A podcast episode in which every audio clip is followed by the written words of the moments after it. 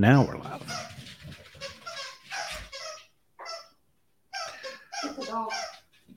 All right, we're live. All right. I got all kinds of stuff going on here at the house. Dogs going crazy and squeaky toys and Profe- Professional broadcast excellence here. yeah, nothing nothing but the best for y'all. So this is uh this is going to be Ask the Lunatics. Um, this is going to be an open session. We'll get to take any of your questions, comments, uh, complaints. Larry's the complaints department, so please forward all your complaints to him. Um, Here's the uh, here's the complaint department form, right and there. you must and you must use a magic marker. Okay. Uh, remind you, we are brought to you by Pittsburgh Power. Um, we are uh, um, distributors for OPS and max mileage.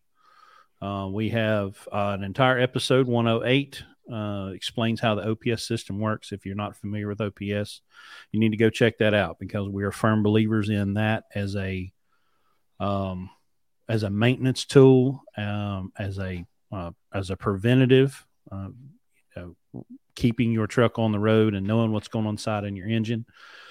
And if you're driving anything built after about 2004, you should be running max mileage fuel borne catalysts. Um, you know, I, I'm a believer now. I wasn't at first. That took me a while to really be convinced of it, but there's just enough people now that are using max mileage in their emissions trucks, including EGR, and and it saves uh, it saves you from a lot of trouble. So uh, these are products that we proudly use on our on our own vehicles, and we are firm believers in that product. Uh, let's go ahead and tell you about the Reset Your Mindset 2022 coming up in July. If you register before June 15th, you get $50 off. So go to the website, blueribbonlogistics.com, select, uh, click on events. You can register there. Rocky will be there doing uh, inspections and alignments. Carl will be doing there. Uh, will be there doing inspections and alignments. So if you want these guys to look at your truck and tell you what's going on with it, um, did we decide uh, $140? I do that right? Um, for the inspection. From, Carl, Um, for- from Carl. Yes. Carl and Rocky Okay. Yeah. both. Um, Rockies, you'll have to remember because I had this wrote down, but I've I've lost it. Uh, Rockies alignments are going to be uh, three ninety five, I believe.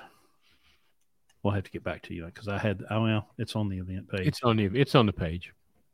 um, sorry about that. I had it wrote down, but I didn't do my.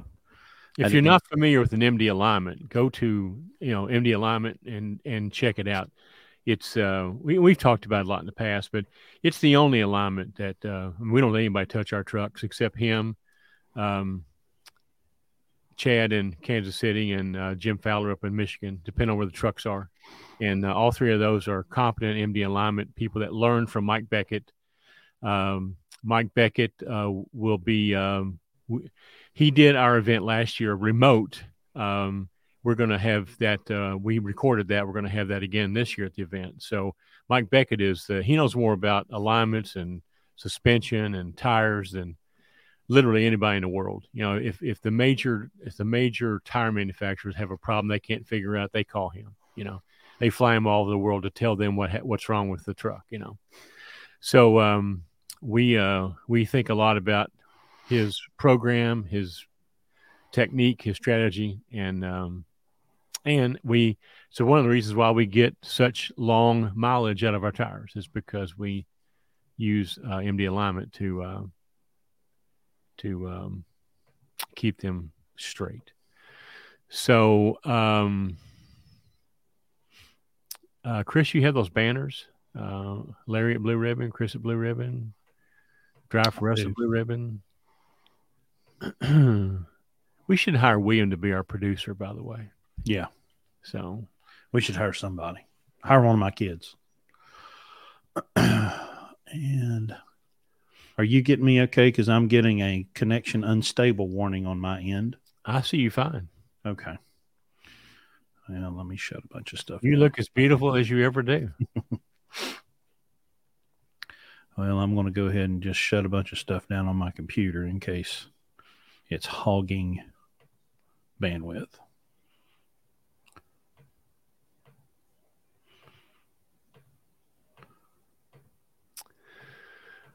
While we're waiting, you know, it's uh, everybody complains about how bad the rates are and how expensive the fuel is and what we're going to do. You know, the, the sky's falling. Um, we just had one of the best weeks that we've ever had at uh, Blue Ribbon. As a, if you look at it as a percentage of our target attainment, uh, revenue versus target attainment. So um, we're here to tell you that uh, don't believe everything you hear. You know, we can uh, you can still still make money in this market. You can still, you know, um, you can you don't have to go home park your truck out front. There's there's ways to get through this, and um, if you're um, not sure what that is, join us in July 16th, 17th, and we'll explain to you in great detail how you can not only survive this year but thrive and not worry anymore about what fuel costs and not worry too much more about what rates are. Um, so anyway, well, us. you know, I'm driving up the road uh, today and, and I look over passing a pilot close to the house and I see five, whatever it was, 555. And, you know, that's shocking to see, you know, just a couple of years ago, we were down in the mid $2, right? Um, Orange man. Orange Man bad, and it certainly seemed, um, it certainly seems like, and it feels like, um, it's a big problem. And I, I had a a conversation with one of our drivers yesterday. We were sitting and talking, and I I brought up this guy right here. This is my secret weapon. Y'all ready? Y'all see that? That's my secret weapon. It's a calculator. This right here, this device has the it has the power to dispel feels like and seems like because feels like and seems like goes away when you start using one of these. Um, it feels like it's too much. It seems like, but the calculator tells the story. And we have illustrated how uh, throughout this, the profit margin really hasn't changed because the uh, fuel surcharge has gone up with the with the uh, uh, with the price of the fuel, and we have trucks that range from sixty cents a mile to eighty cents a mile, and the average is somewhere right in that seventy four range for all the trucks added up. But here's the uncomfortable part, and and I see he's he's watching. Okay, the difference between 60 and 80 cent a mile is driver. There, I said it. So put your steel toes well. I'm, I'm looking at now two thirds of our fleet last week made profit on fuel surcharge. The ones who did not are the ones that do not have, um, they're not attaining the, um, our seven miles per gallon is sort of our threshold. That's where we consider the the minimum standard. And uh, the ones who are not making a profit on fuel surcharge are the two or three that do not attain seven miles a gallon. And so we have, um, you know, we put a lot of things in place to help with this. The scan gauge being the big thing, and making sure the truck mechanically is capable of, of doing it. And so, um, you know, it's just part of what we're teaching here. It takes a while to undo what um, this industry does to people. You know, the it takes us a a long time to deprogram and get the robot out of drivers and mm-hmm. get them able to critically think again and uh, and not depend on you know and not accede authority to other devices. And so it's just a process and it comes easier to some than it does to others. Um, we have kind of incentivized it to make it financially rewarding or penalizing based on your uh, effort to do that.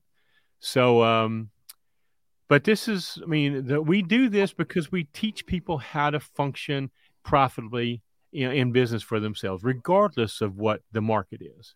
You know, if your business model only works when the market is at an all time historical high, you've got a shitty business model. Okay. Yep. So, uh, and you're going to see how shitty they are as they start. I had a guy call me today. I mean, I get one a week. I had one call me today, you know, same old, same old. Okay. You know, so you know, there's going to be a, a whole, but you know, I saw I saw uh, some numbers just the other day. Twenty thousand new trucking companies started in February. Twenty thousand new MC numbers were were issued in February. The the analysts are all of those 20,000 will be gone by the end of the year. So because they come in the they came in the industry at a time when they thought their business model is normal and the and the, and the economy is and the market is normal. And obviously it's not normal. And normal scares the hell out of them you know?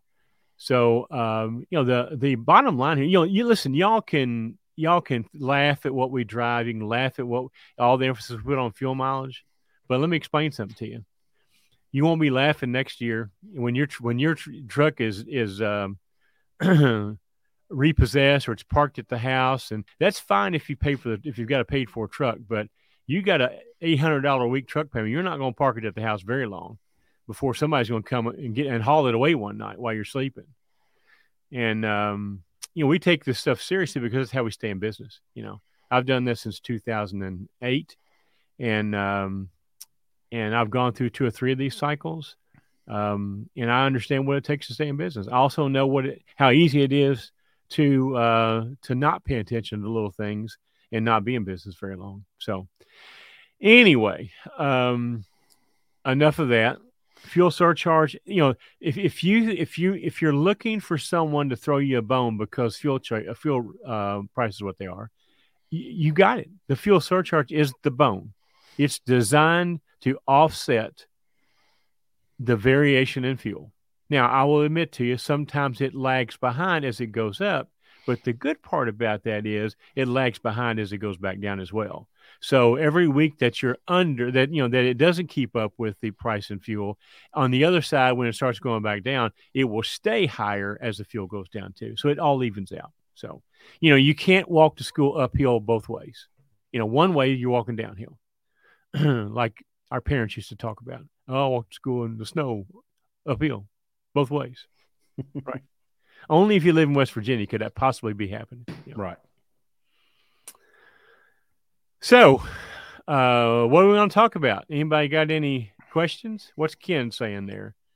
2021 fuel is put that up, Chris. Let's see what he's saying. Ken's one of our uh, we we have some badges now. Some some of these guys now are anniversary listeners or something. Have you caught that, Chris? I have not. I think it's on Facebook. But if you look at it on Facebook, we've got some we've got some bad we got some badge earners out there. So, uh, but Ken's one of them. So, um, there you go. He's just saying what we just said. Fuel cost, fuel surcharge. Fuel cost goes up, fuel surcharge goes up. Uh, the percent of rare, that's the biggie. That's the biggie. 15.6 in 2021, 14.8. There you go. The fuel surge, surcharge is keeping his fuel cost as a percentage of revenue in the same area, and that's exactly what it's designed to do. You know, that's why if you're if you're getting and you saw his fuel mileage seven, seven, eight. So if you're getting anywhere close to that, the fuel surcharge will will compensate you for the price of fuel. That's not what you should be worrying about. Okay. you Need to be worrying about your cost of operating your truck per mile. And fuel is a big part of that, but there's lots of other things too. We talked about that OPS going in. One good thing about the OPS is it is a huge moneymaker when it comes to saving money on on uh, maintenance because most people throw good oil away every 15, 25, 30, whatever the number is. Unless you analyze that oil and have it lab tested, have you have no idea if that oil is still good or not. If it's not good, you, you ran it too long and you've damaged your engine. If it's not good, you just threw away good oil. And uh, I don't know. Uh, I think a deluxe oil change at TA now is what about three hundred dollars? Is that am I right about that? Oh, it's more than that. Three something, four something. So oh, yeah. Um, you know, you add those up. You know, go back and look at our episode 108. I, I tracked that green truck of ours that I have 1.8 million miles on. I track all the savings the OPS had on that truck. I could have bought a truck with the savings, a, a new truck with the savings that I had from the, using the OPS. So if you don't know what I'm talking about, go to 108 and, and check it out. So. I'm looking at this EIA um, retail document from Landstar Online. Mm-hmm. EIC? And, yeah. and, you know, it. I, I, first, I wonder how many BCOs even know that this document is available to them. Um, how many BCOs even know what Landstar Online is? Excellent. Because you don't have to know that, Chris, because you just have to go to Facebook. Right. but it, it shows here that you you get fuel surcharge down to one dollar and fourteen cents a gallon retail price. If the uh, if the fuel goes to a dollar nineteen, you get one cent per mile, and if the fuel goes up to six eleven, you get eighty three cents per mile. And this document is is is this document proprietary, or that's just a copy of the national stuff, isn't it? It may be transferred over to a Landstar uh, sheet, but no, it, it's it's from the EIAC. It's not from Landstar. Okay. They so, may have it copied over in this form that they use, but but no, I'm gonna, I'm gonna share this because this is this is interesting stuff. Let me turn that brand off.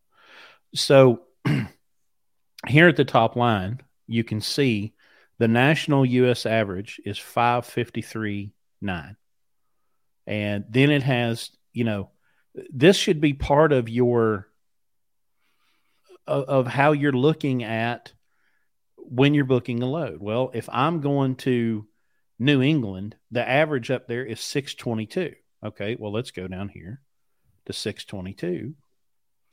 Um, is so it's off the charts.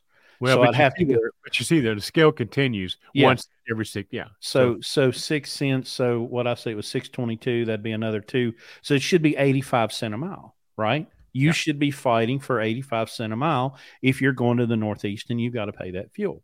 Now you've also got to understand that some fuel surcharges are contract, and I, I saw last week we had some fuel surcharges in in the fifty cent range and every one of, let's see, I'm trying to think of the number you gave. Uh, 14, 14, 14 of our, however many loads we did last week. 14 of the loads we did last week were under 75. Four, 74. Were under 74 cents. Every one of those, except two of them, were direct customer. Two of them were not direct customer, and they were, but they were close. I think. I think they were 72 or something. Um, but we had some direct customer stuff that was down the 50 cent range because that's the contract, right? And if you're not going to take the time to understand the difference between direct customer freight and contract freight that most of y'all hate right now, but you're not going to hate it when the when the, when this when this correction happens. Uh, and Larry and I have decided to be um, specific we're not going to i'm not going to say bloodbath anymore right? That's what's going to happen. But it's a correction right? And this is what happens every cycle. It, it, the market corrects itself and it throws off all the stupidity. Uh, it throws off all the people that have you know been engaging in this stupid behavior that causes this stuff. But even trying to get our guys here to understand when your email comes in the first thing you should do is look at the money you have all the data points, you know. So, which, which course I never would have dreamed would have to teach people how to use a map. I guess we're going to, teach them how to use a calculator because you should divide the amount of your fuel surcharge by your loaded miles. And that's how you get your fuel surcharge per mile. Take the money of the fuel surcharge, divide it by the loaded miles. Obviously, you're not going to include deadhead miles in that. You don't get fuel surcharge for deadhead miles. But and I've put a column in our spreadsheet now you know, and and we realized that we probably should have been doing this when fuel was two two fifty a gallon. Um, but that's what that's what times like this does. It it exposes areas where you go, oh, you know what, I should be watching that too. And then we put another column in the spreadsheet. I've started tracking how many loads are direct and how many loads are not direct. You know, just whatever data points that you can get, the more data you have, the better decisions that you can make. And then you can use the bullshit eliminator 5000 right here, the calculator. What was this question? Fuel hmm. surcharge on direct freight is great, but on 3PL freight, they break it out of the line haul, which gives you 30. Uh, Yeah. Yeah, technically, it gives you 35%. I mean, it's shifting the money. Larry has made it, Larry's done a really good job trying to, nobody listens to him, uh, in our uh, orientations to why does Landstar give us fuel surcharge? It's a benefit. Right. Well, wait a minute. Go back. Go back one more step. Everybody needs to understand on the spot market, there is no such thing as fuel surcharge. Correct. Okay. It doesn't exist on fuel surcharge is only in contract freight, so you don't have to renegotiate the contract every time fuel goes up. Now this this is this is controversial because first of all, people don't they don't want to hear this, but Landstar, the fuel surcharge at Landstar is nothing more than a benefit. Okay. It's that automatic bone that they throw you to help you get through the situations when fuel does this. Okay. All it does is guarantee you that this fuel surcharge number, which is calculated by a government agency, you know, that you're going to get 100% revenue of that as opposed to Landstar taking 35%. So, Greg, you bring up a good point, and you are technically correct. But you, on the other side of that, even with three P, even with direct freight, you know, unless it's a contract, unless it's Landstar contracted freight, which is not much of that. Okay, that uh, there, there isn't. I mean, if you were a if you were a an, an owner operator with your own authority dealing with a broker, and you mentioned fuel surcharge, they just will laugh at you. Okay, but yet here at Landstar, we we take it as an entitlement, you know, and it is benefit. And, and the, but the only thing it does is it says, okay, here's a thousand dollars to run this load, and we're going to make sure that the agent gives you the fuel surcharge of that at a hundred percent. Now it's up to you to negotiate that because some agents don't do it automatically. You know, you've got to go in and say, "Hey, wait a minute, this is going to New England. You know, this thing needs to be eighty-five cents." Well, they need to go, but and Landstar authorizes them to give the current fuel surcharge. Okay, and unless there is a contract or, the, or just the customer refuses to do it, end of the day, the customer is always going to win this battle because they're the one paying the bill. And if you remember what we talked about, the guy who writes the check sets rules. So uh, we can only do it to the extent that the customer will pay for it. But um, you know, fuel surcharge is is simply a uh, it's simply a benefit that Landstar passes on to us to help offset the the variation in fuel in a market that there's no such thing as fuel surcharge, which anyway. Um, so Greg, does that make sense? I mean, if, if not, let's keep talking about it because it is it is important, you know, to understand that But the problem I have when I talk about this, and I talk with a bunch of truck drivers, is they this sense of entitlement kicks in, and you know they they don't want to actually talk; they want to scream and yell and right. and uh, and demand that you know this. Well, I have this coming. Well, no, you don't. No, it's not. You don't have it coming. The only way you have it coming is if you go get your own freight and and and do a contract, and in that contract you put in fuel surcharge to accommodate for the fluctuation in fuel, and that's what it's for.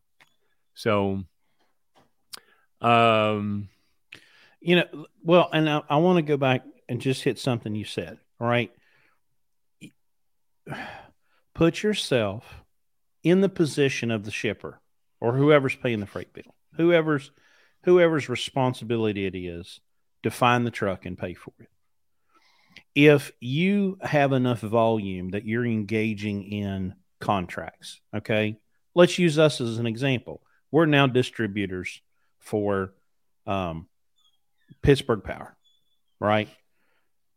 I don't do enough volume to go set a contract with somebody. I'm just going, somebody makes an order, I take it down to the place and I ship it.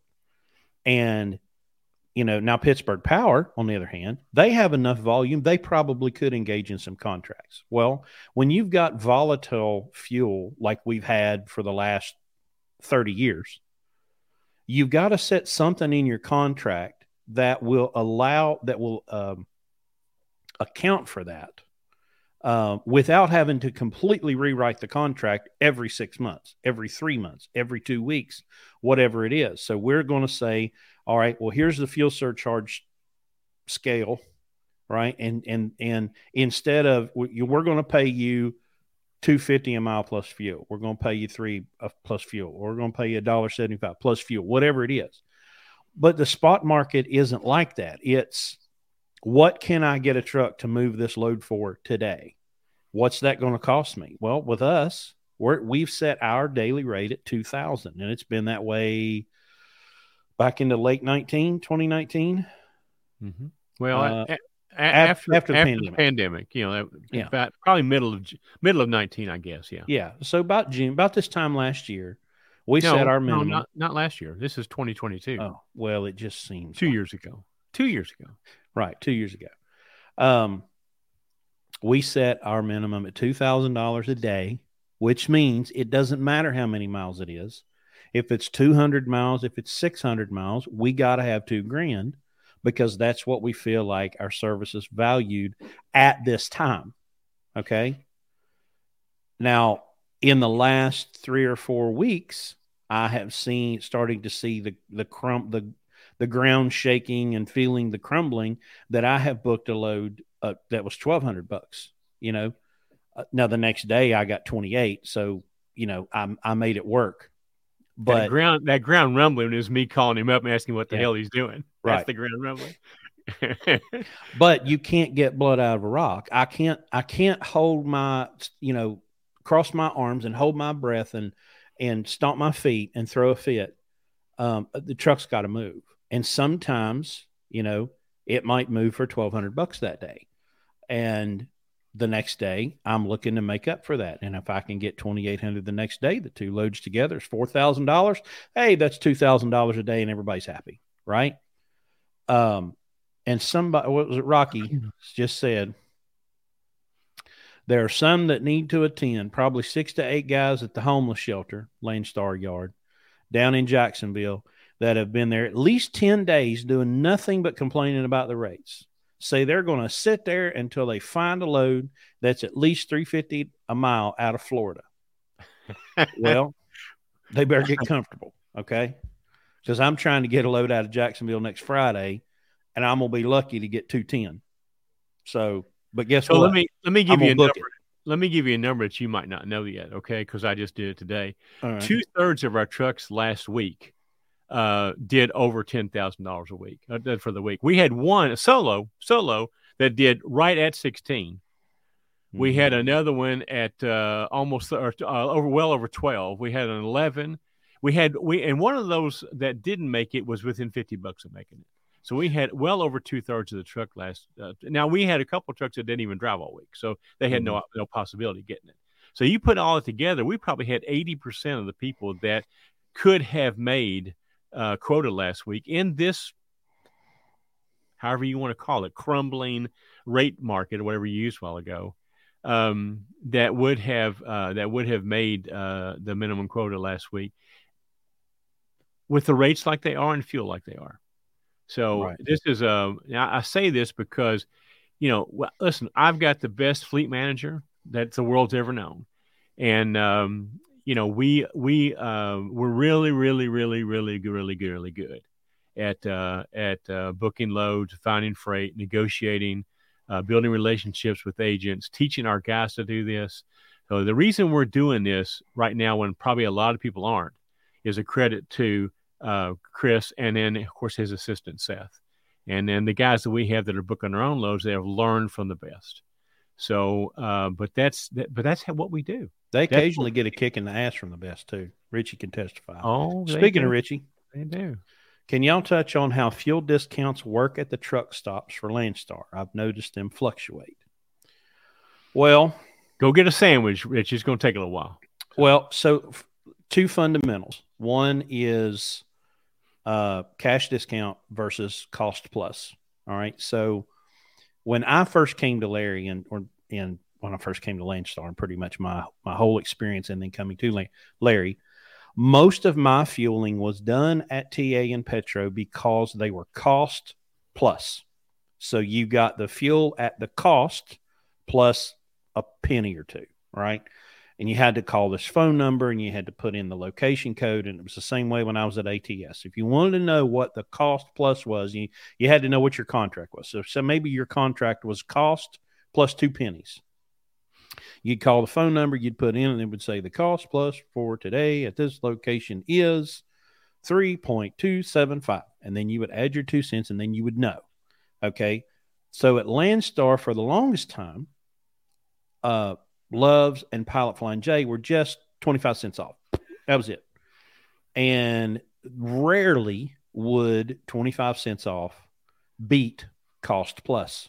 It just didn't happen. And so up until I guess it was probably 90 days ago or maybe longer than that because I think the pandemic was last year. So maybe it's been six months.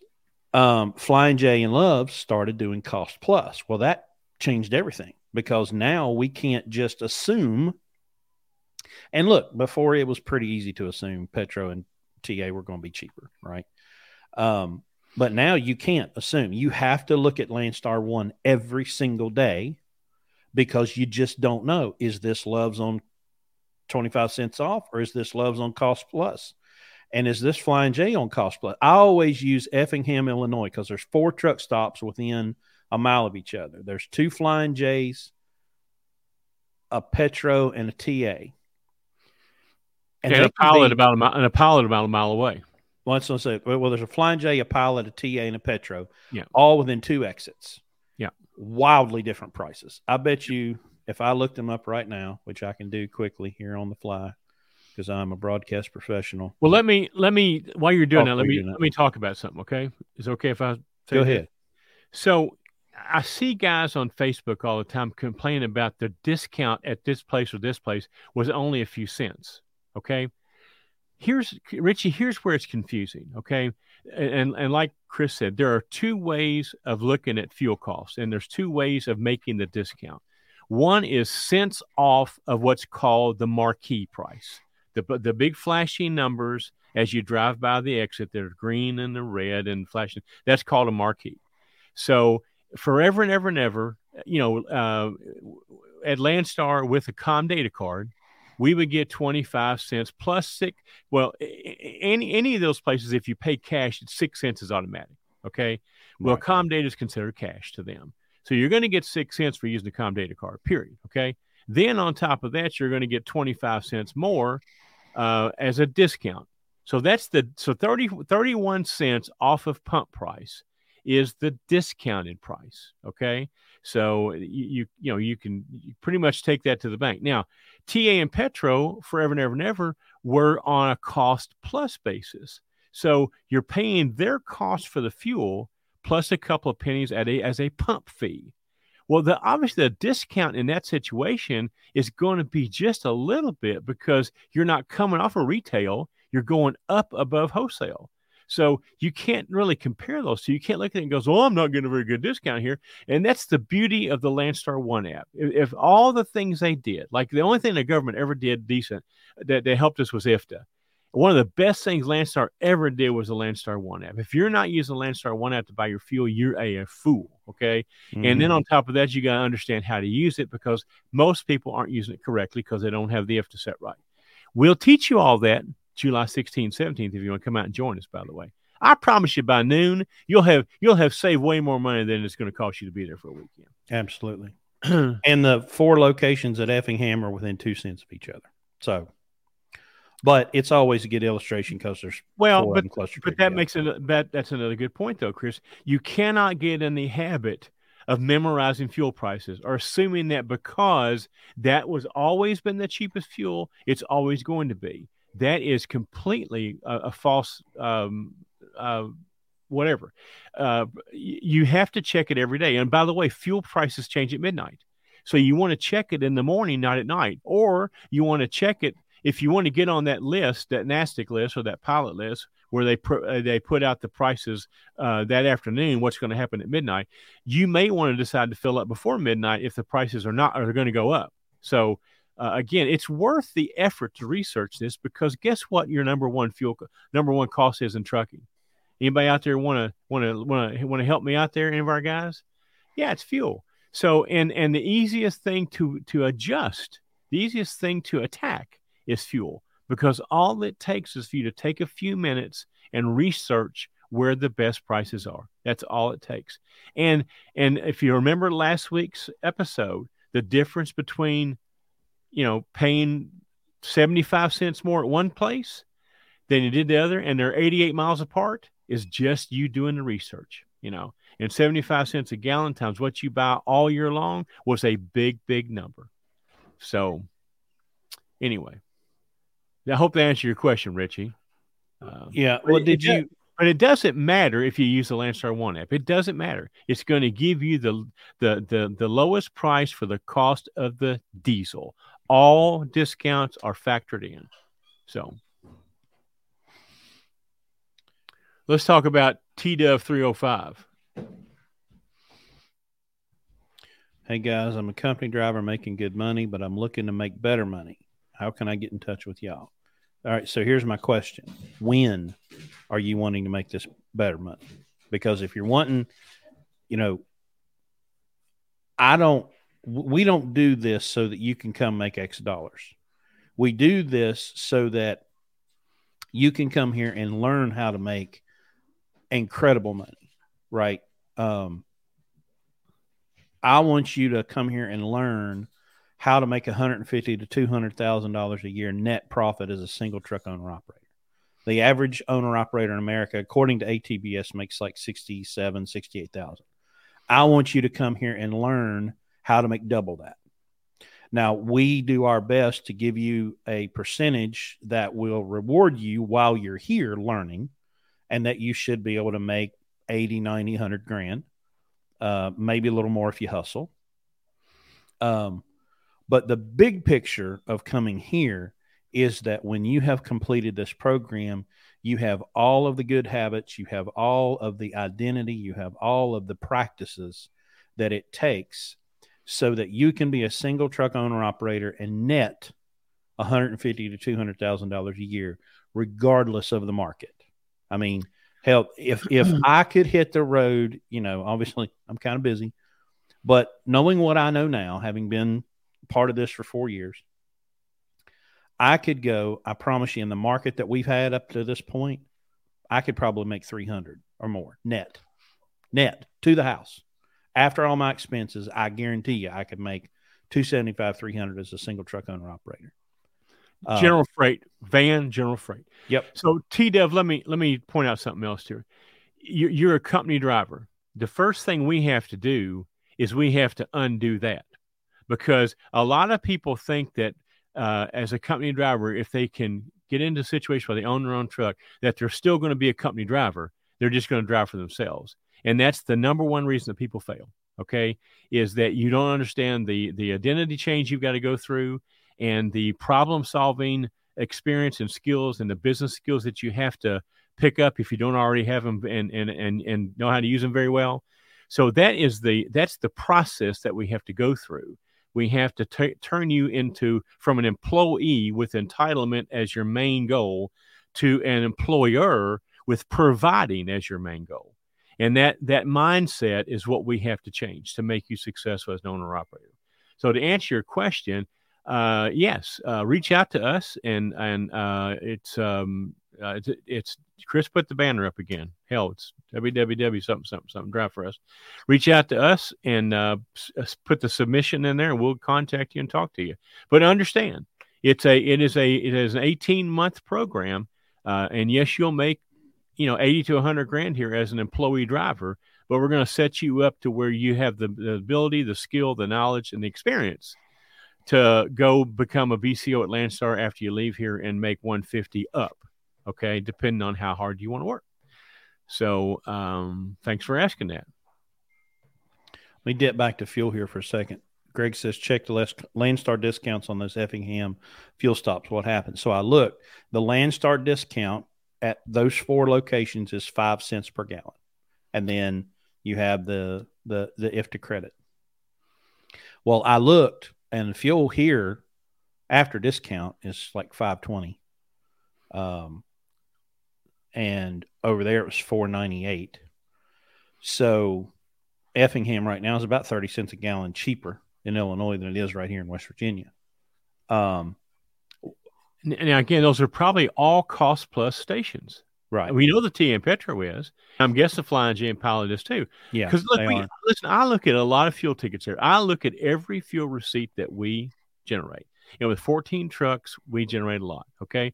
I see a lot of discounts that are $118 or, or something like that. And I see some discounts that are $15.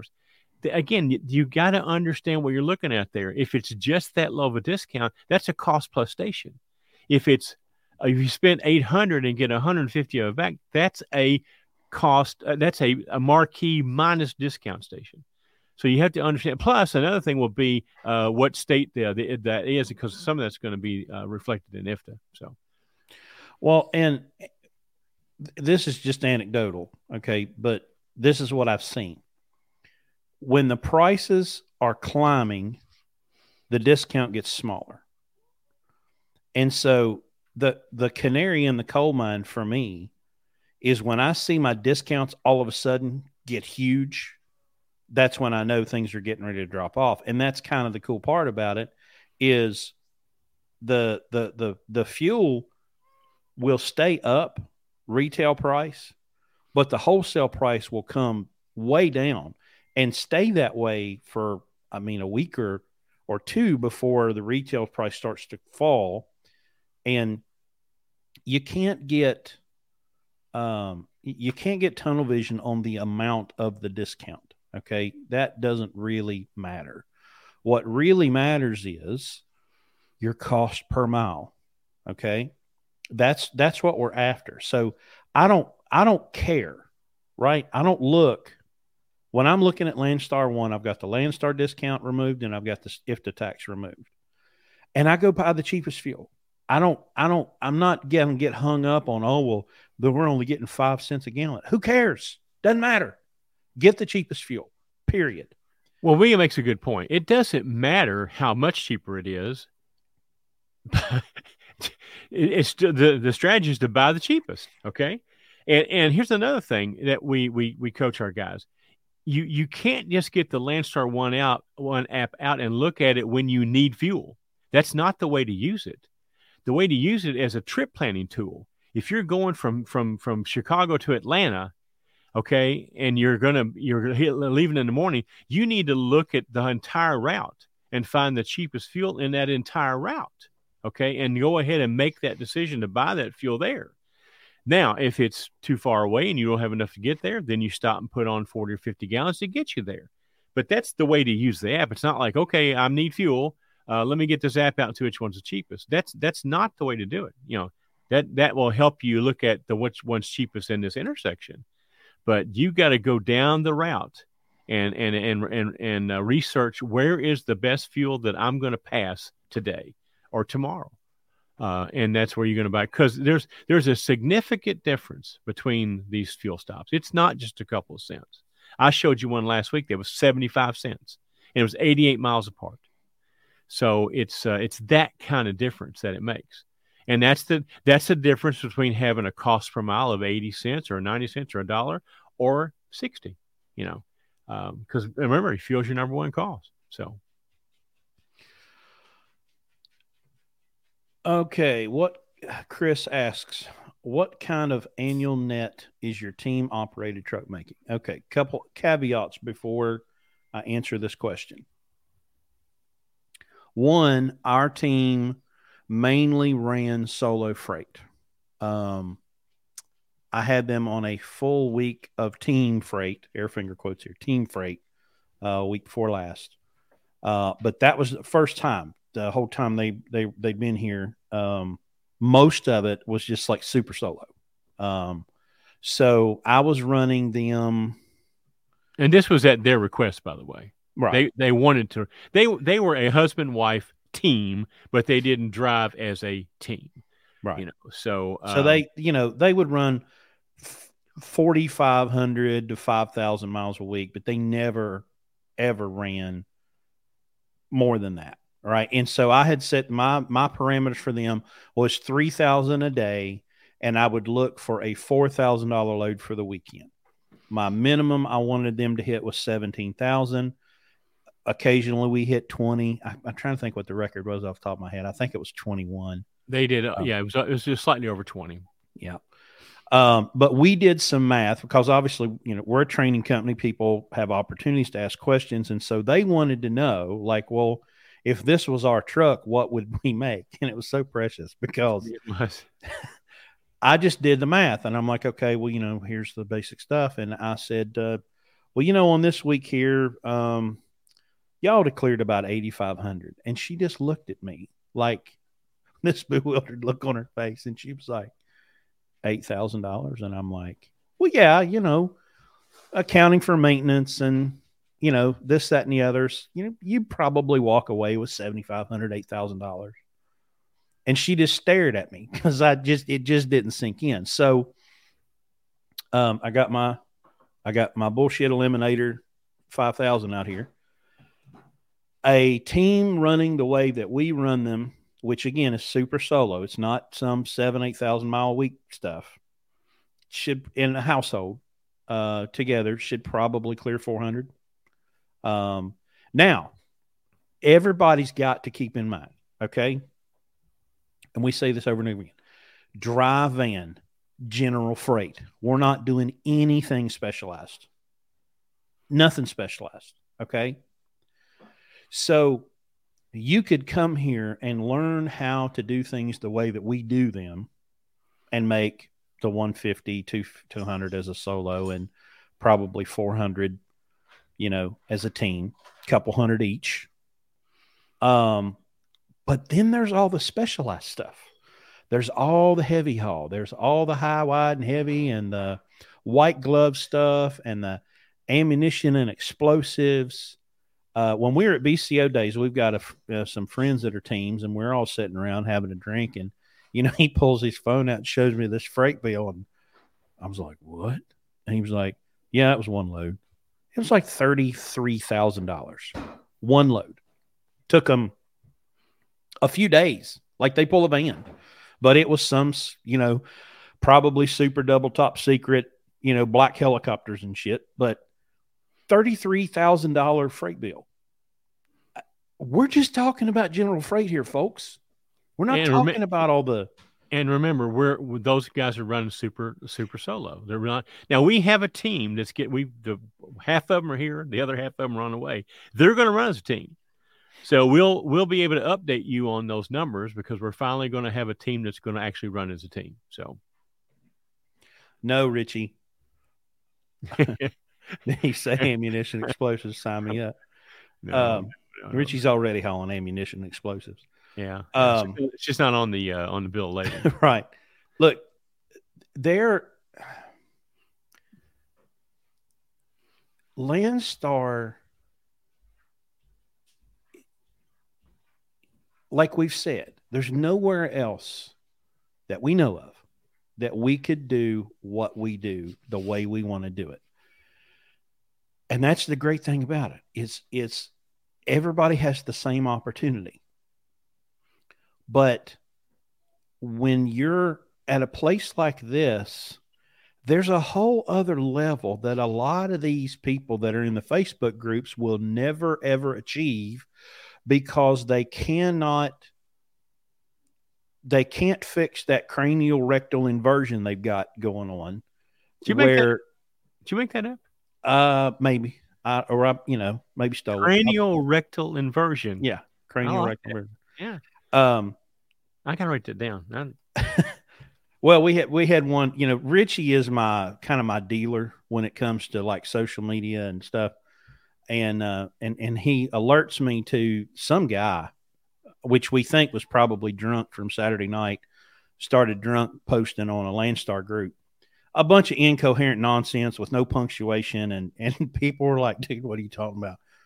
Um but the but the sentiment was the same. The agents are the problem. Landstar is the problem. I'm not the problem. I'm per- i mean he even said you know y'all y'all don't know anything more than i do. I know it all. And i'm like well i beg to differ. But you know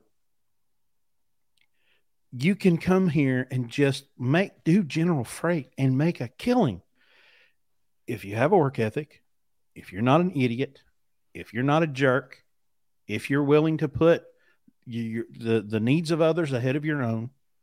Uh, but dude, the we just don't talk enough about which we don't talk about enough for a reason because we don't we're not here. We're like, you know, like Dave Ramsey.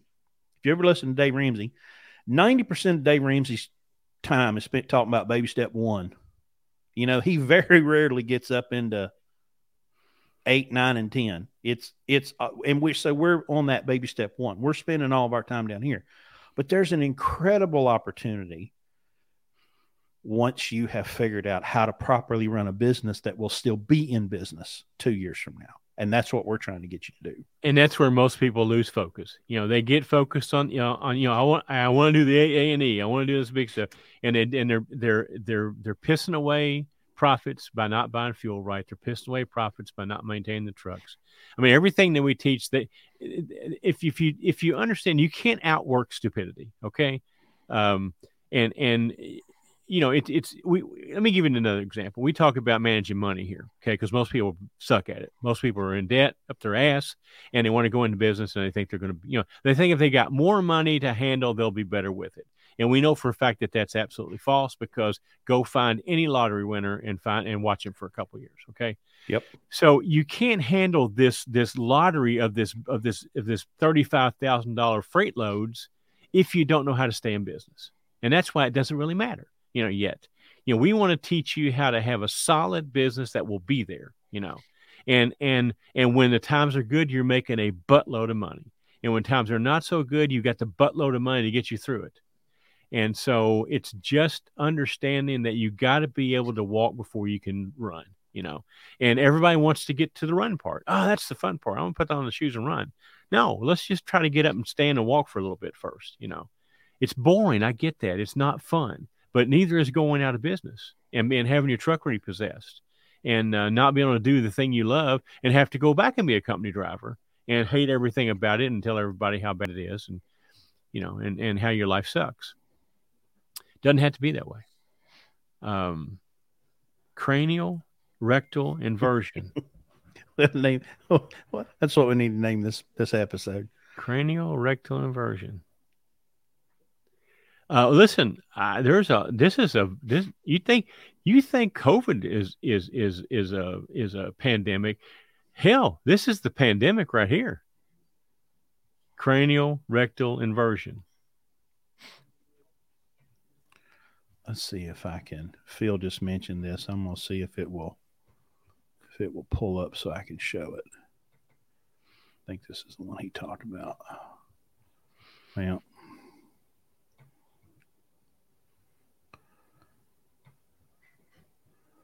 There we go. Share. There it is. So we have the seasoned BCO standing on a big pile of cookies. Careful, mate. That foreigner wants your cookie. And there's the foreign agent with no cookie. New BCO has a one cookie. You know, that that's you know, obviously if you're listening to audio, you can't see this.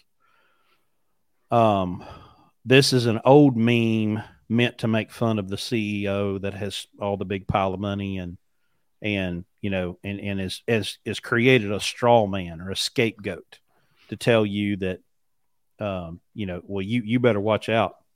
You better watch out for that guy because because that guy's going to take your stuff when he's not the problem. You are. It's your, you know while while ago you talked about um BCOs not trusting agents and whatnot. And you came up with something this week, and I'd forgotten about it because you know when I was an agent, I used that that LSOM freight imaging thing all the time. Mm-hmm. But we um it was it was brought up to us this week, you know, that every BCO has access to the actual freight bill that is generated and sent to the customer.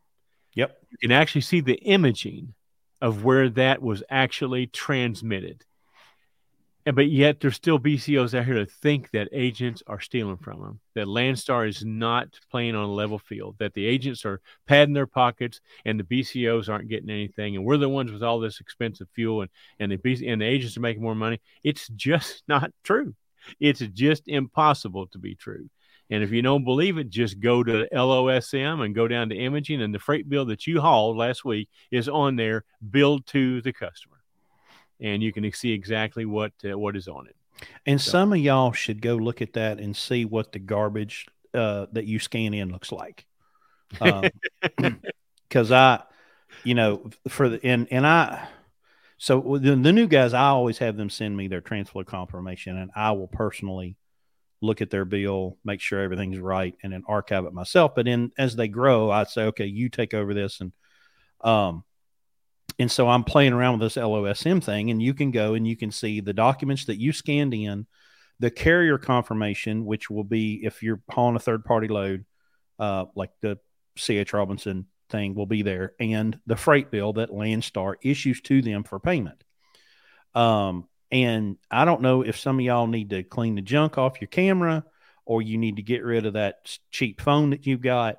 But good God, how do you expect to get paid when you send some garbage in like that? Um, we had a guy, oh, I can't remember who it was. His phone was screwed up, and the only the only camera was working was the front facing one. And I'm like, wait a minute, you've been scan, you've been holding your phone like this to scan your paperwork? And he's like, Yeah, it's the only one to work. Get a new phone. so uh, there's a question came up earlier about is can you get an OPS installed at the event in July? Oh, yes. The answer to that would be yes, but here's my advice to you. I would get a hold of Carl and schedule that either before or after because that OPS can take if uh, can take four, five, six hours, and I don't think Carl will have time to do it on Saturday or Sunday because there's going to be too many people wanting him to look at their trucks. So yeah. I would get a hold of him and either come early or stay a day late. But yes, absolutely, Carl can install the OPS. He's done many, many, many of them. Um, Amber Evans has a question. I think I understand it. She says, I don't have an OPS. Where do you collect the oil from? I think she means, how do you get the sample? And uh, the the easiest way would just be to stick the sample bottle in the stream as you open the oil to drain it out. That'd be the easiest way. There is a way. What's it called? A uh, what, what what's what do you call a what, a vampire? There's a vampire tube. I think is what it's called that you can stick down in the uh, dipstick and and kind of kind of um, uh, what's the word when you're taking fuel out of a tank, Chris? What's the siphon? Siphon. You can siphon it out. But it, it's well. I'm gonna, I'm going to show you here. Um, I've got this. Let me get my thing to cooperate. Let me try to zoom this in. So when you have an OPS, of course, this thing's not going to let me zoom. So you, if you can see, it's I know it's hard to see, but right here, there's a little valve on the head of the OPS unit that you just take a little screw cap off of and you push it in and it squirts the fuel the the oil out. It's a little um, spring loaded valve. Yeah. Uh, Chris, go to that one we use as uh, at the beginning of the thing that's got our got our, our products on it. It's much bigger than that. Okay. One's got the max mileage on one side and the OPS on. There you go. Go to that. well, but it's on the other side. On the other side. Okay. well, uh, so so uh, Amber, when you do an oil change, just have the guy stick the bottle in the in the uh, drain after you take the drain plug out. Stick it in the in the in the oil. Catch a catch a bottle of it, pull pull it back out. That'd be the easiest way to do it. Yeah. So. And, uh, and, and, and, by the way, you should have an OPS. By the way, okay. And There's not a truck on the road that wouldn't benefit from having an OPS. And you're going to have to stand there. Hey, see this bottle? This bottle right here. I want you to put oil in this bottle. This bottle right here. See it? Because you'll hand it to them, and they'll dump all your oil, and and they'll go, "Oh, I forgot. Sorry." We so, affirm on a weekly basis that every person that has a mechanical a shirt on with their name on it and the, and the name of where they work suffer suffer horribly from cranial rectal inversion okay um, believe me we we we it's reinforced to us multiple times a week and this week was no example no exception we had a guy come out okay we had a guy blow a tire on a trailer trailer tire trailer tire all right. Outside tire. All right. So uh, at seventeen hundred in the evening. Yeah. So we uh we get finally get somebody to come out there and put the tire on. And oh, by the way, we sent them a picture and said, Hey, the mud flap screwed up too, so you got to fix that too. Mm-hmm. So Landstar sends out some Goodyear guy, okay? He Mhm. looks at it and goes, "You're going to have to have to have a mechanic fix that mud flap. I can't fix that, and since I can't put the mud flap on, I'm not going to put the tire on." So he left the tire laying on the ground, and he left. Yep. So you know, uh, of course, we're dealing with uh, trailer maintenance after hours. all Mhm. right, and uh, so we finally get a hold of somebody else. Twenty three hundred. Uh, the. The next, yeah, twenty three hundred. They come out, and um, Oh wait a minute, back up. We got a hold of somebody at Landstar twenty three hundred. The truck was just east of Louisville, Kentucky, in Shelbyville, the rest area. They Mhm. sent TA from Florence from Kentucky. Cincinnati, from Cincinnati, 100 miles down there, ETA 4 a.m. Yeah. He's been sitting since 1700. ETA is 4 a.m. So about 11:30, midnight, or whatever, I go to bed, and I wake up to a text from the driver with a picture of two tires on the back of the trailer. One was a bare wheel with no tire on it, and he says, "Well, they came and fixed the mud flap, which." I beg to differ there because the mud flap takes four bolts. The guy put three bolts in it, and two of them had nuts on them. And he says, "Oh well, your inside tire is blown too because it's flat. flat." He says flat. Inside tire's flat. So I'm not going to put on this outside tire that's laying here. A guy comes 100 miles, fixes the mud flap, and refuses to put the tire on because the inside tire's flat. So we finally get somebody else to come. And the inside tire was flat because somebody messed up the valve stem uh, in the process of taking another tire off or fixing the mud flap. All that was wrong with it was the valve stem. So we went through three of these inver- cranial rectal inversion people to put a freaking tire on a trailer. And it took almost finally 24 done. to at 1400 the next day. He sat there almost 24 hours for a trailer tire. Now this isn't the driver's fault. Now, you know, we we struggle to get people we always tell them, listen, you have to lower your expectations of your fellow man. Because I know how desperately you want to believe that the person that's coming to you is qualified and and has the knowledge and the skill that that but that you just can't assume that right? And so you have to um, be assertive. And sometimes you have to be an ass as you're being assertive um, because had i been there right and the first guy shows up well i can't do this because the mud flap's touching the inside tire. And that was his complaint. The the the bar had got pushed up by the blown tire and was touching the bottom of the trailer. So the le- the the mud flap was touching the left inside tire. Well i've got a knife. So that mud flap would not be a problem for me and if you still complain i've got some ratchet straps that i can strap to that dot bar and i can make that that bar not be a problem anymore but I'll be damned if he's going to leave there without that tire on there because if I have to put the son of a bitch on there myself, Yeah. we're not going to sit there 22 hours, right? I'd have had the ratchet strap around his neck, and and I'd be ratcheting him to the to the DOT bumper. Okay, so that would be the way that it handled if I had been there. Um, but see, the problem we have here is people are again just like the fellow with the company driver. You know, I, I, I want to come and make more money. The problem with that is you have we have to pull everybody inside them somewhere has an insufferable bastard. Okay, we have to find it identify that and teach you how to use that when necessary. Okay. Because you're going to have to use it if you're going to be in business. All right. Unfortunately. So, uh, Shane, let's talk to Shane Eddings. Uh, Eddings, Chris. I am 46, financially stable, uh, which means can pay for school, a good used truck, and bankroll for expenses. How can I get the one year of experience without being a company driver where you are out for super long runs? Can't do it, brother. Can't be done. I know I know how much you I I I know how much you don't want to do it, but uh you can't you can't skip to the head of the line. You just There- you there is no substitute for experience and you have to eat. listen we we we're the we're the best in the world okay uh, prejudiced right there. But we can't. First of all, we you won't qualify because you have to qualify for Landstar. And number two, even as good as we are, you have to have that experience. There's no substitute for experience, and you just have to grit your teeth and do it. And now, I, I, I hate it for you. Um, I did the same thing. I didn't go into it knowing thinking I was going to be doing this, but uh, it scared the shit out of me to to have to go, uh, you know, uh, be with a trainer for ninety days. And I mean, I, I dreaded it above anything else. But uh, look back now, and what if I had done? What if I hadn't done that? You know. Uh, now let me let me let me address the the elephant in the room, and that is people that will say, "Oh, you don't have to do that because you could if you're financially stable and you can afford it."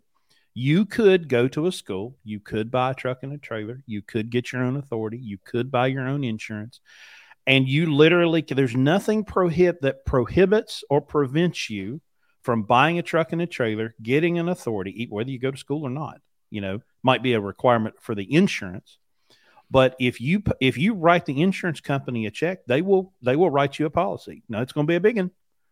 Um, but all right. And here's the but nobody wants to talk about. So I'm going to rain on everybody's parade. The risk level of doing that, because uh, we had, didn't we have a guy and he was like, well, I want, I want, he wanted to do that. And I said, maybe if you had a paid for truck and trailer and about 150,000 in the bank, I was willing to be, yeah, I'll, I'll, you sign up for the boards. I'll dispatch for you. I'll find your loads. Um, I'll teach you trip planning and stuff like that. But you got to have a minimum minimum of $150,000 in the bank and a paid for truck. And his tune started to change pretty quick. The risk level of that is astronomical. Are there people doing it? Yes. Are there people that have done it successfully? Yes. They are the exception, not the rule. Uh, what's uh, what the, the guy with the podcast? Um, help me, William. I can't think of. Um, anyway, there's a guy that's got a podcast, and he talks about this. Like his his his shtick or his service is to help people start from zero. Um, now he had he had, I think he had some previous wealth and previous money and and had been in the logistics game, but he went, got a CDL, bought a truck and trailer, made a podcast, hauling assets. Chris mm-hmm. something other. Yeah. Um, and his and he does does a great job with his podcast, and he lists all the P and Ls, and he's got four or five trucks now. Um, but this is risky. It's risky the way we do it. There, there it, there's no zero risk, but to go out and get an authority and um and do that on your own is unbelievably risky. And even and, doing it that way, you're going to have a hard time getting people to give you freight because you've got a new DOT number.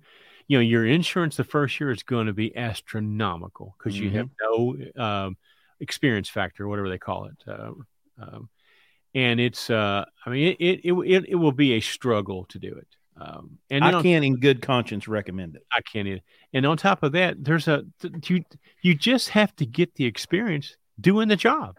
You know, yeah. It's like it's like wanting to start out, you know, as a teenager instead of sweeping the floor, being the manager of the damn place. You know, it usually doesn't work out that way. You got to go through. Eh, look, one of the reasons that we have such credibility is because we've been there. We've done it. I've done everything I ask people to do. There's nothing we ask our people to do that I haven't done over and over and over and over and over again. So we have this credibility, but you just can't start at the top and go back. Well, I, I passed up everybody because I have a little bit of money and I'm stable and da, da, da. I mean, so was I. You know, I mean, I was 55 years old. I was pretty stable. I had plenty of money. Um, I would never be where I am if I just decided to start a trucking company and do this without having the experience. I wouldn't. First of all, I wouldn't understand the business. Right. And no. here's the other thing. Okay, and I'll, I'll use an example from my from my past. 16 years ago, my daughter's getting ready to turn 16. When she was a baby, um, I wanted to be in business. I wanted to, I wanted to do something. I got this 48 days to the work you love book from one of Dave Ramsey's buddies. And it was like, well, what are you good at? And I'm like, well, I'm really good at keeping my car clean, you know, washing and waxing and all that stuff. And I thought, hey, I'll do a mobile, I'll do a mobile detail business where, you know, I'll come to your house or Walmart or where I'll meet you out and I'll wash your car. And number one problem, didn't do enough market research. People in West Virginia don't understand what mobile detail is. They think you're going to chase them down the interstate with a water hose, I guess. Um, but I figured out something really quick. I enjoyed making my own vehicle shine. I hated doing other people's. It sucks. It's really, really, really hard. So I can't imagine putting the investment into doing this and then going, oh my gosh, this sucks. This is terrible. Because um, you can't escape trucking, right? You you can be the owner. Uh, you can't escape the nonsense that comes with this business. Uh, you, you're not immune to that. Well, how are you even going to know that you can handle that unless you've gone and done it in somebody else's truck first? Um, so another know, problem with that is now it's not the time to buy a truck. I mean, oh, uh, it, I, I wouldn't buy a truck right now. I mean, unless it was just absolutely a bargain, which they're, you know, and if you don't know any more about this than uh, then it looks like you know, you're probably going to end up buying the wrong truck, and uh, that will be a big a big mistake that you can't you, you can't fix that. You know, um, well, you can fix it, but it, it's going to cost you a, a, a lot of money to to undo that if it's the wrong truck, which very likely will be. So. Lee says, I've been driving since 2012. And if I could go back in time and even have the knowledge I have now to start with my own authority, I still wouldn't do it. Look, we got 14 trucks. Okay. You would think that at 14 trucks, the the point at which paying Landstar 35% would um you know would would would would there start to be some you know some uh, thinking of doing it a different way. There's no way on God's green earth I would have my own authority. There is not any way. There's not. I would pay Landstar more than 35%. Don't tell them, you know, to not have it. So it's keep, just keep that between us. Okay. So this, look, th- this business is a lifestyle, you know, um, it's one of the things that, that attracts the, the gypsies that it does. Um, because you have to be wired a certain way to do this. Now, I love YouTube you know, and and I've seen some guys that I can tell are not slinging a lot of crap, but you know that are making money with day cabs, making money with straight trucks, making money with dump trucks and different stuff that doesn't involve the over the road. So there's certainly that path. But to do what we do, um, you have to um, you have to live it. You you can't you just have to live it, you know. Um, and that's that's just what it is, you know. Uh, well, Phil says, talk about what you get for the 35%. So if you've not seen my 35% video on our channel, I suggest you go and watch it. But here's here's the Cliff's Notes version. When you have your own authority, you are the billing department, you are the compliance department, you are you're everything you know you and and you know you going from company driver to leased operator like we are um, you're everybody that you hate. You're the load planner and the dispatcher. Well now you get to be the compliance officer and you get to be the permit department and you get to be the billing department. And landstar takes care of all of us all of that for us. They do the billing. I, I, we get paid. We scan the paperwork on monday. We get paid on wednesday. Drivers get paid on friday. No question. When you're an independent and you you deliver the load on Monday, unless you're doing quick pay or factoring and you're giving up that percentage that you're so hell bent on not giving the Landstar, but you'll go and give it to the damn factoring company and quick pay and uh, you know you'll you'll get you give truckloads of money away and be like, hey, look at all the money I gave away. I'm not giving it to Landstar. Well, congratulations, genius.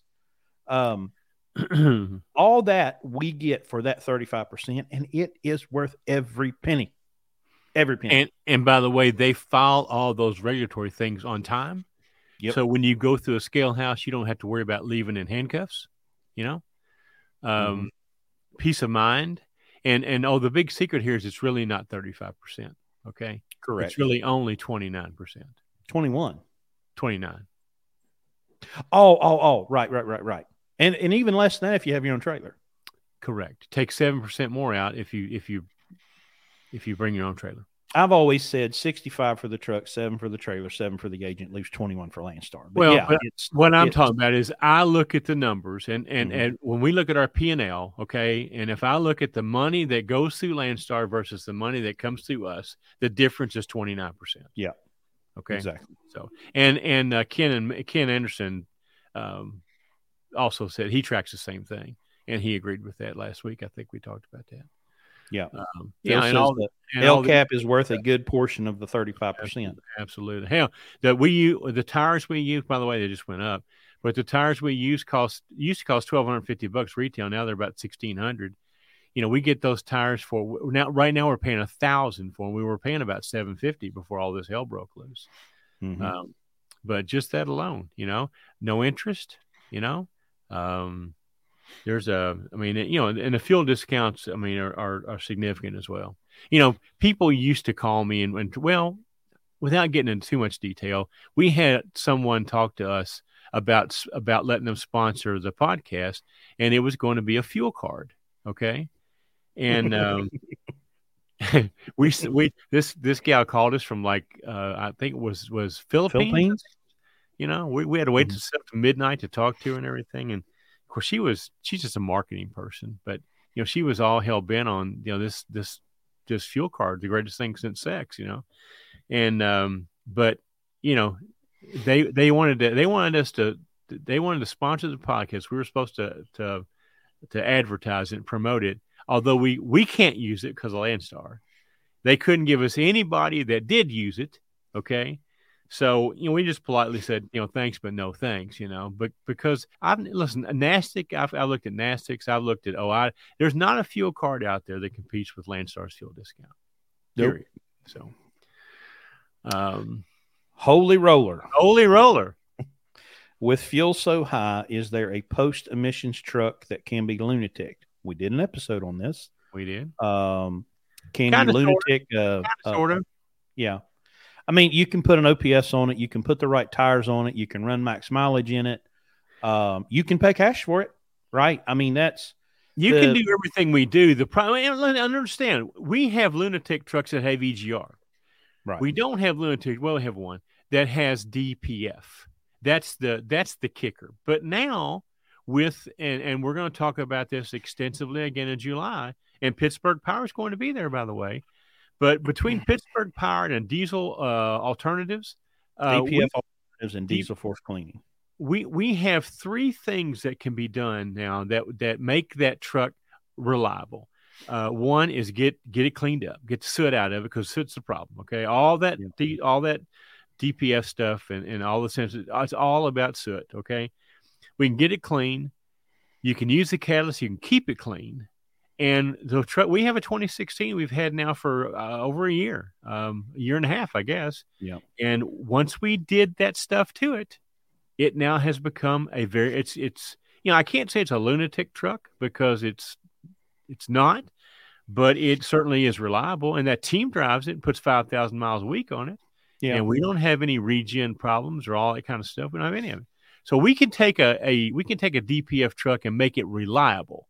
Whether or not it's going to actually be a lunatic truck, I don't know. But you can do all of them. The only modification you can't do to that truck is anything to do with the exhaust you know, Mhm. so you can't put the muffler on it, you know. And so, but I mean, you can do most everything else we do. We you can improve the fuel mileage, you know, with the right tires and all that sort of stuff. We, it, we can we can certainly make it a a uh, a good fuel mileage, dependable, reliable truck, unless you need a part that's in the Pacific Ocean, and then we can't help Yeah. you with. It. So the the the pretty much industry standard is that you have to avoid everything from 2008 to 2014. The 2015s and up, the OEMs have kind of got a handle on it, uh, except for the parts issue right now. Um, And I was talking with Casey at DPF Alternatives here locally, and they're getting ready to do. And I can't remember the name of it. it um, anyway, they're they're going to be able to repair one boxes for like I don't know seven or eight thousand compared to 13, 14, 15, whatever it is to buy one. That apparently the gosh, it's right on the tip of my tongue, but they're becoming a know, partner franchise or whatever this uh, this place, Recore maybe, um, where they're going to be able to repair one boxes. Well, that's a that's a big deal. But sometimes we've got trucks in the country right now setting for a sensor, you know, something that'll fit in the palm of your hand. And the big um, thing is CPC right now. That's the big thing. Yeah. Well, have you seen all these thefts? They're they're they're thieving these uh, control modules out of the out of the dash. You know. Yeah. So, uh, hold on, here's a question I have: Why do you have to have a post emissions truck? I mean, if you want to be if you want to be a lunatic, why don't you just get a lunatic truck? Okay, he might live in California. Well, he might. He might. You know, not with you, a name like Holy Roller. They don't allow yeah, those in California. Yeah, I mean, I, I would I would just look for an 07 and older. Um, I mean, look, if you're going to pay what you're going to pay to get an emissions truck right now, you can certainly pay thirty thousand dollars and get and get a lunatic era truck, and then spend about ten grand on it, make a lunatic truck, yeah. and then you don't have to worry about that shit. Okay. Um, you know, we don't we we have trucks that break down every once in a while. We don't have trucks that break down because there's a part in the Pacific Ocean that we can't get. You know. So, yeah.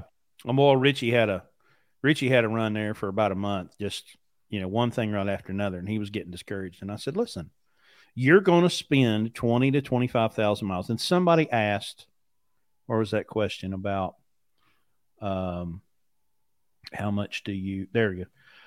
Chris Meeks, how many cents per mile do you set aside for maintenance? About 15, you know, is about the average. I went back and after my truck was gone and and I had some time to think and I went back and did a forensic analysis of my operation and the numbers weren't terrible. But one number that stuck out to me is that 18 cents a mile would have bought me not one but two engines. And everything that i did to that truck including two engines uh, worked out to be 18 or 18 and a half cents a mile.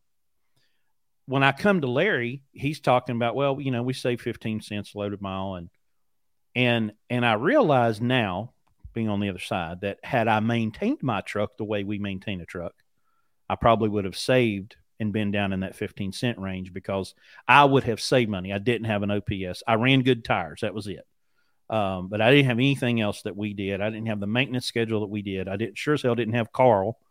Um, if I did, I'd probably still be in business because I ran from Carl. Remember, uh, I did not want Carl anywhere near my truck. I wanted the deafest, dumbest, blindest guy that I could get on 120 day because I did not want them to say, you know, hey, you got to have all this to pass your inspection. You know, um, so, and now we have crawl inspector on trucks before they go get the 120 inspection. Yeah. So, especially so, now uh, he's not holy, Holy rolling, I'm still confused here. You you want to buy a, a newer truck because of fuel cost and MPGs. Like for your your your um your premise is that an older truck can't get fuel mileage. Is that is that the thing here? I mean, that would be the that would be the reason not to have a new truck.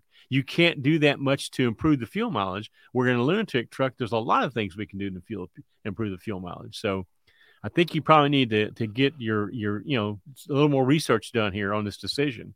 I'm uh, going to guess that I mean, look, some of these new trucks with the integrated, uh, like the the new Freightliner, the Evolution with the all integrated powertrain are getting some pretty impressive numbers, especially if you read that little thing on the dash. Now, for those of you that are looking on the dash and it's telling you you're getting eight mile a gallon, I would like for you to divide the number of gallons uh, or the miles that you drove on that tank by the number of gallons you put in that tank, and then tell me what your fuel mileage is. Um, but we have a truck in our fleet right now that if I drove it, it'd get eight and a half. The guy's driving it's getting six and a half. Same truck but it's a 2000 Volvo with a Detroit and 13 speed. And I have personally got nine mile a gallon in that truck. Richie has got nine mile a gallon in that truck, and Seth has got nine mile a gallon in that truck. But for some reason, the 90 day average is down below seven. Well, what's the difference? What did you change? The driver. So, yeah, uh, that's that's not that's not a, a re- to me not enough reason to buy one of those trucks. I mean, um, again, there's just so many things that you can't control on that truck. and uh, and if you're not gonna if you're not gonna get it cleaned up, you're not gonna run the catalyst and that sort of stuff. You know, it's just it's just. I mean, look, go to any dealership, walk in the in the waiting room, ask the people what they're driving. Okay, mm-hmm. All right, look at what's towed in in the dealership while you're standing there, and look and see what it is. All right. Um, so Shane uh, says, by the way, I was looking at 2006, 2007 VNLs, Volvos with Cummins and manual transmission. I am not a hater. Okay, so let me preface that. I don't hate Volvos and I don't hate Cummins. Um, I prefer Detroits and I prefer Freightliners. Um, why? Cost per mile, availability of parts, maintenance costs, ease of working on them. Um, You know, give me a T25 Torx bit and a crescent wrench, and I can fix just damn near anything on a Freightliner, like interior wise. I can have the whole dash out of a Century Columbia in an hour. You know, um, the Volvos. Well look, well look, we have a couple of Volvos. Okay, when we go buy the same parts for Freightliners, first of all, we can get it. 2nd mm-hmm. of all, it's nothing. We go buy that same part on a Volvo, and first of all, I don't have it. It's going to take three weeks to get it, and it costs triple for it just because it's on a Volvo. So I mean, look, we got two of them. I, you know, I, and I'm not. Again, I'm not a hater, um, but we, uh, you know, if you if you're gonna if you have a choice to make, look, everything in life's about choices. You know, you're just going to pay more to keep it on the road, and the Cummins, you know, we're, you know, here's our problem with Cummins. You know, you don't have the service points that you have for a Freightliner. Okay. A lot of what we do is we try to get things fixed without being down. All right. You know, most of our repairs can be done overnight in one day. We don't have to go to specialized shops. You know, Freightliner 60 series has been around since you know, Jesus mm-hmm. was a little boy. And so you can find anybody that knows how to work on them. You can find parts for them. Every TA Petro in the United States of America is a, is a Freightliner service point. Most of them have parts. And as much as we hate those cranial rectal inversion people that work there, they can at least get, we can at least get the truck repaired, you know. So, um, that would be my only, you know, again, I, now again, I understand I'm a purist here when it comes to this lunatic thing because it's all about staying in business. It's all about not being down, and you know, it's the the cost of repair isn't the big cost of being down. It's the loss of revenue. It's loss of freight. You know, and uh, when you can take a, a Freightliner and go anywhere and get it work done, including a 80 year old man down Jacksonville who'll rebuild the motor over a weekend for four thousand dollars Find me a Cummins guy that will do that. Find me one. Well, and they're so, they're probably out there. I mean, I, but like if you want, if if I wanted to go up the the hill fastest, I'd have a cat. Um, if you why not why not just get a jet? but that remember, I, I, we're we're we're not in this for trucking. We're in this for business, for profit, and making money. Yeah. And the Detroit is the most efficient the easiest to work on, the Series 60, 12, 7, or 14 liter. Best um, fuel mileage. Best fuel mileage. The the Cummins are great motors, you know, but starting with the ISX in I think 99 or 2000, the ISX it's not like an N14, you know, red top. You know, back in the day they called them a redheaded stepchild. Right. Um, they're you know they're awesome. You know, uh, they have some quirks you know, if you put like a FASS system on them and keep the injectors good and clean, you don't have any problem. But um, N14 was a bulletproof motor. Uh, and then they went to the ISX, and it's just got, you know, it's quirks. Um, now, John, let's see, John Briggs. Okay. Uh, so I'm gonna roll through a couple. Where do you buy catalyst to run the tank? You get it from Pittsburgh uh, Power. We're no, a dealer. you get it from you get it from us. no, but Pittsburgh you, you, Power makes it. Uh, a lot of the truck stops are carrying it now. Okay, uh, but if I were going to run it, if I were you, now we we charge the same thing Pittsburgh Power does. We're we're a distributor, but you can get yourself put on a subscription so that it mm-hmm. comes to your house every month or every two months, however often you want it, and that way you've got it. But uh, but uh, you know, a lot of the truck stops have it. If you want to, uh, Pittsburgh Power, go to their website. I think they'll list all the distributors on there. It's not all that hard to find. But And then he asked, "What's the best app for finding cheap fuel?" Well, we, if you're leased to Landstar, that'd be Landstar One. If you're not leased to Landstar, I don't really have an answer for that. There's probably some apps out there, but then you have to. What's great about Landstar One is it automatically deducts the discount and it automatically deducts the IFTA. Because if you're not subtracting IFTA, the IFTA tax in that state, from the fuel when you're purchasing it, you're not buying your fuel correctly. And you have to find an app that will remove the IFTA. It might not remove the discount because it won't know the discount uh, if it's not proprietary. But you have to find. Now we used to use one before Landstar One. It wasn't an app; it was a website. It was it was called Chris Find Cheap Fuel. Yeah, I think it's called Find Cheap. Yeah, I think so. Find Cheap Fuel. We used to use a, Find a, a Fuel web, Stop or something. Like Find that. Fuel Stop, something like that. But it would give you the the current price less the state tax, and you, you can make that decision. Plus, it would org it would organize them uh, by price, you know, ascending Yeah. or descending. Um, I'm sure that's still out there. Uh, but It is uh, but you got- findfuelstops.com.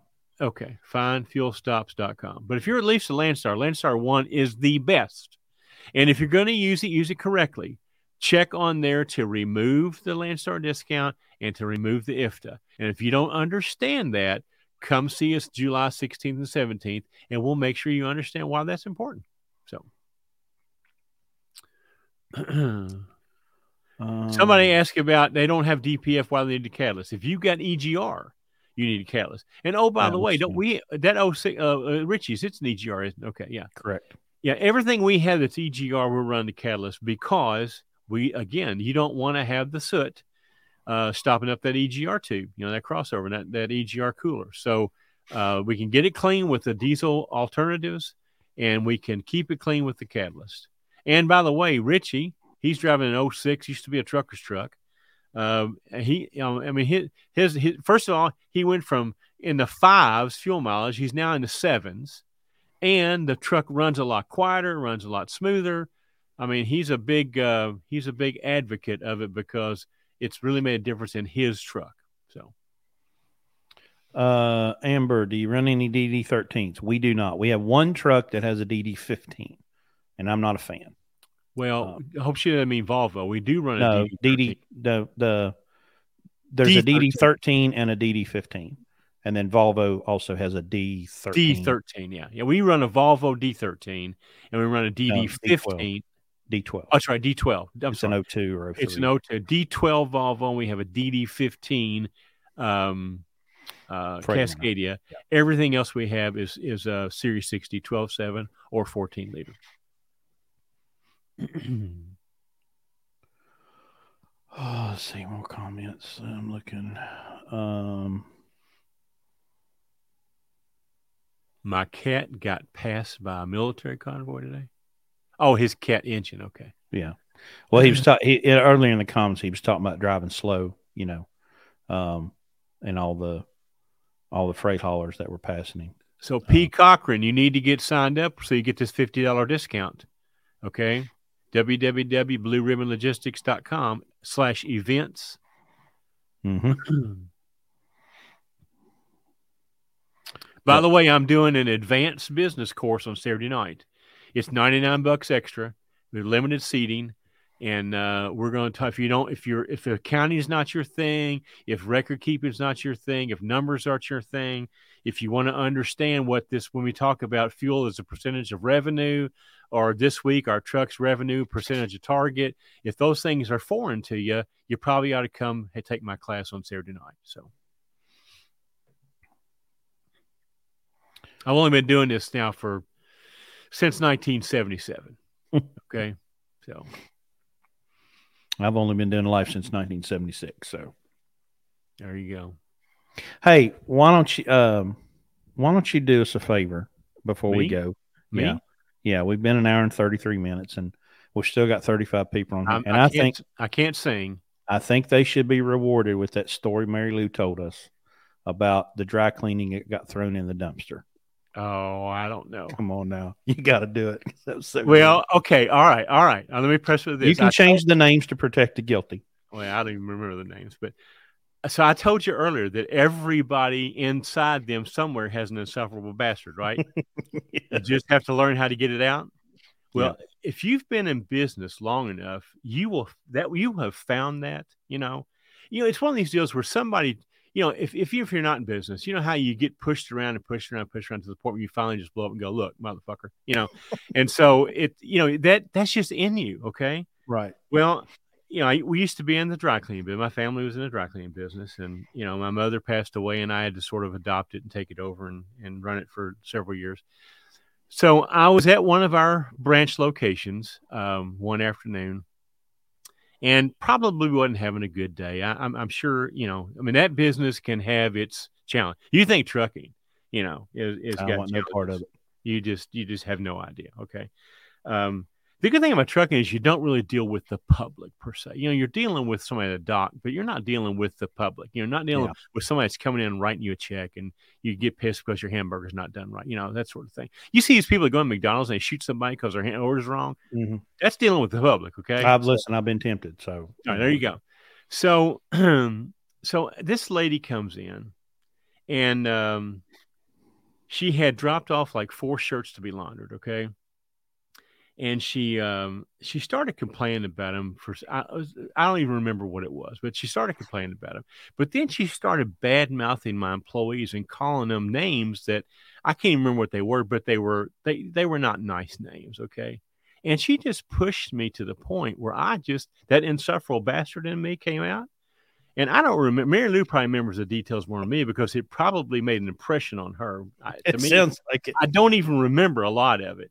But after I replied to her comments about my employees with what what I thought about her, and uh, and and she, here's another thing: she couldn't believe that I, that there wasn't anybody above me. She thought that I was just an employee. Well, I need to call you, and she wouldn't believe me. I said, "Well, I, I am the I am the boner. Okay. I mean, you know, and, and that that just infuriated her because, well, who's who's the national franchise? I'm not a national franchise. I, I'm the owner. Okay. You got that? Let's get. So when she finally got you know, she she finally gave up on trying to go over my head. So then she starts wanting to engage me. Well, that was not the right thing to do. and I finally this went on for 15, 20 minutes. I, you know, I, I, and I was, I was just, I was begging her, you know, I was begging her just to, you know, mm-hmm. well, she wanted, she wanted to go down. So it just so happened that outside the drive, I'm at the counter and there's a drive through window right here. And just on the other side of that drive through window is, is our dumpster. And I said, I'm going to tell you what I'm going to do, ma'am. I'm going to take your shirts out there and throw them in that dumpster, and you can kiss all of our asses, okay? And I walked out that door and I threw them in the dumpster, and her she uh, her mouth fell open, her eyes opened up. She couldn't believe it, you know. But but it, she was so pitiful because there was nobody she could call. There's no authority that she could appeal to. She had to deal with me, and she came in there very very under undergunned, you know.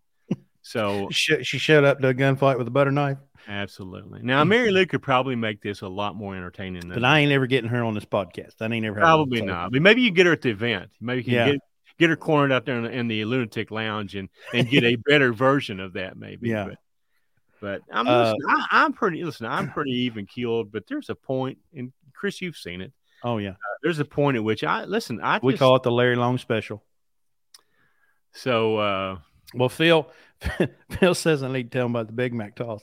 So I'm 18 years old working at McDonald's in Hurricane, and I'm in the back running running the bin as they called it. And it's late, you know, nine nine o'clock at night, and uh, a girl working at the counter, and I was kind of sweet on her. And um, this guy walks up and he orders a Big Mac, and he tells her he wants extra sauce, and he and which was fine, except to the point where he pointed his finger in her face and it better have extra sauce. And he was real nasty about it. I thought, all right, buddy, let me show you this. And I grabbed that caulking gun with the big, and I emptied the tube on this Big Mac. That thing had to weigh four pounds. And so I set it up on the bin, and she grabs a hold of it, and her eyes get big because she felt it. I'm like, nope, nope, give it to him. He want extra sauce, buddy. Here you go. So she turns around and hands him. Well, he picks up the tray and walks around the corner, and then I hear, "What the hell?" And I hear him around the corner. and he comes stomping around and he sees me and he grabs that Big Mac and he chucks it at my head and it hit the wall up behind my head. It just and there was pieces of Big Mac just like running down and I thought he was coming across the counter at me, but I guess he made his point. So um, you know, like I said, you just get to the point where you're just not going to take it no more. And uh, of course, I was 18. I didn't really think things all the way through before I did them. Uh, so yeah.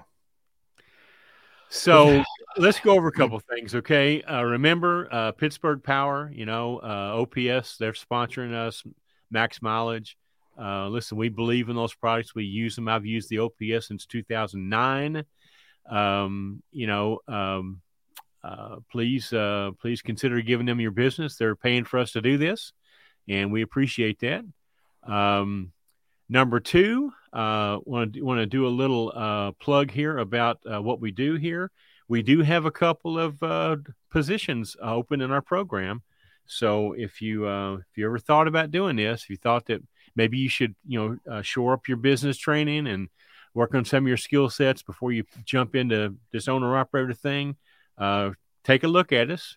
go to driveforblueribbon.com and submit the form. We'll we'll set up a Zoom interview with you, and we'll talk to you about why you want to do it and all the things, everything about it. Um, we don't always have uh, you know uh, availability, but we do right now. We'd like to uh, obviously get those trucks uh, seated as soon as possible. Uh, you learn you'll learn firsthand about what we do here, and it's the wax on wax off program. You know, you every day you kind of do what we do, and then after a while you learn how to do it, and we'll help you go do it on your own. Um, the uh, Reset Your Mindset Tour, the only date we're doing this year uh, is July 16, 17. We sold out last year. So um, get online and get registered. Uh, 50 bucks off between now and June 15th, at midnight, June 15th. If we still have seats available, they go to full price. Um, I'm doing the uh, advanced business course on Saturday night. It's $99, and that is limited seating. So uh, we'd let, love have. Let me put in here. We had originally, in case you saw, we were going to do two extras on Saturday night. I was going to do a like me and Seth were going to do a, a, like a trip planning hours of service. Um, but there's so much demand came in for Larry's thing we're giving him the big room and we'll just make the trip planning thing part of the event. So you may have seen that there was a choice. That choice is no longer there. The only thing extra is the advanced business practices on Saturday night. So, um, you know, we'd love to have you join us. Uh, it's a weekend of just total immersion in, in, in our business philosophy, our business model, you know, listen, if you're concerned about this fuel mileage thing, uh, the fuel price thing, you're concerned about whether or not you're going to be able to be able to get through this market adjustment.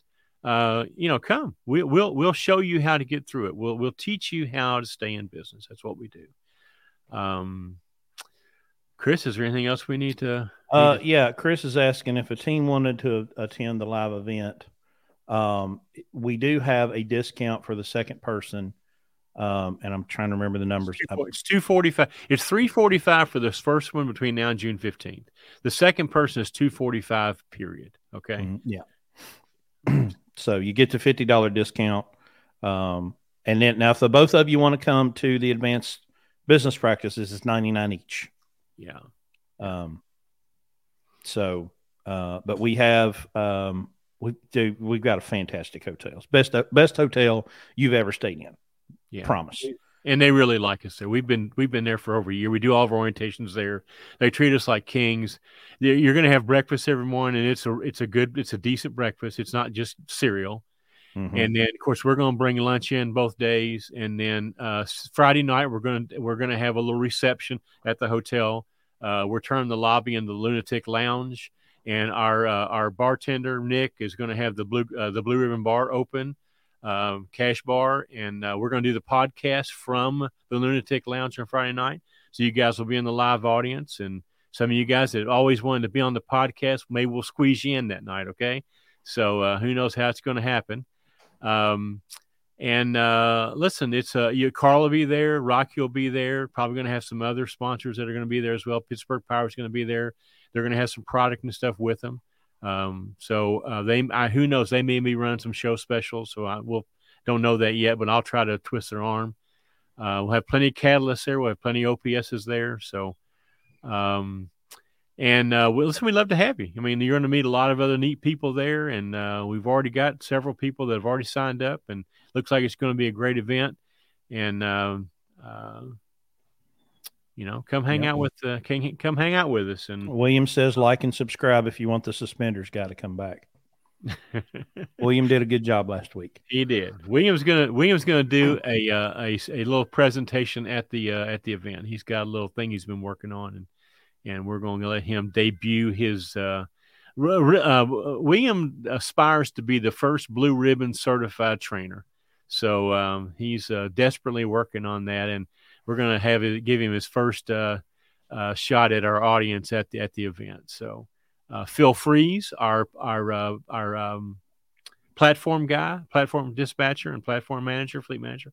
He's going to be there talking about platform and and some opportunities there. Uh, and Phil's a great speaker, great guy, and you know we I listen. We had Phil at our um, we we had everybody at our at our company dinner up in Mats in March, and and uh, of course Phil's always a well spoken guy, you know, and of course he had a little bit to drink that night, and we we put him on the spot. He won the award for the top uh, performing truck owner, and so we asked him to make some remarks, and he he did a great job. Since then, he's kind of become like the uh, like this little little uh, like Carl was, kind of like a a legend that we're hiding. So uh, we're going to give him a chance to sprout his wings and, and do a little thing at the live event too. So if you like uh, if you like platform, you want to check into our platform opportunities. We do have some platform opportunities. So uh, and he's going to talk about that. But you know, um, uh, next week, I don't know. Uh, aren't you going on vacation pretty soon? Uh, yes Let's look forward to make sure we're doing this next week. Yeah, next next Sunday, but then the week after that, we're doing on Saturday. Is that what you Yeah. want? Yeah, because I've got to leave Sunday. Okay, so next Sunday it'll be regular time. Then the weekend after that's going to be on Saturday because Chris is going to go on vacation. So, um, Phil says he concurs. But all right, guys. Well, listen. Thank you so much for listening. We appreciate you. Um, give uh, give Pittsburgh power. And listen, when you call them, tell them that Yeah. you're uh, that you that you know you watch this. Okay, let let them know that they're spending their money wisely. Okay, so we Yeah. appreciate having them. So and uh, and have a safe week. Uh, be profitable out there. Be safe, and we'll see you next Sunday night. See y'all. Good night, everybody.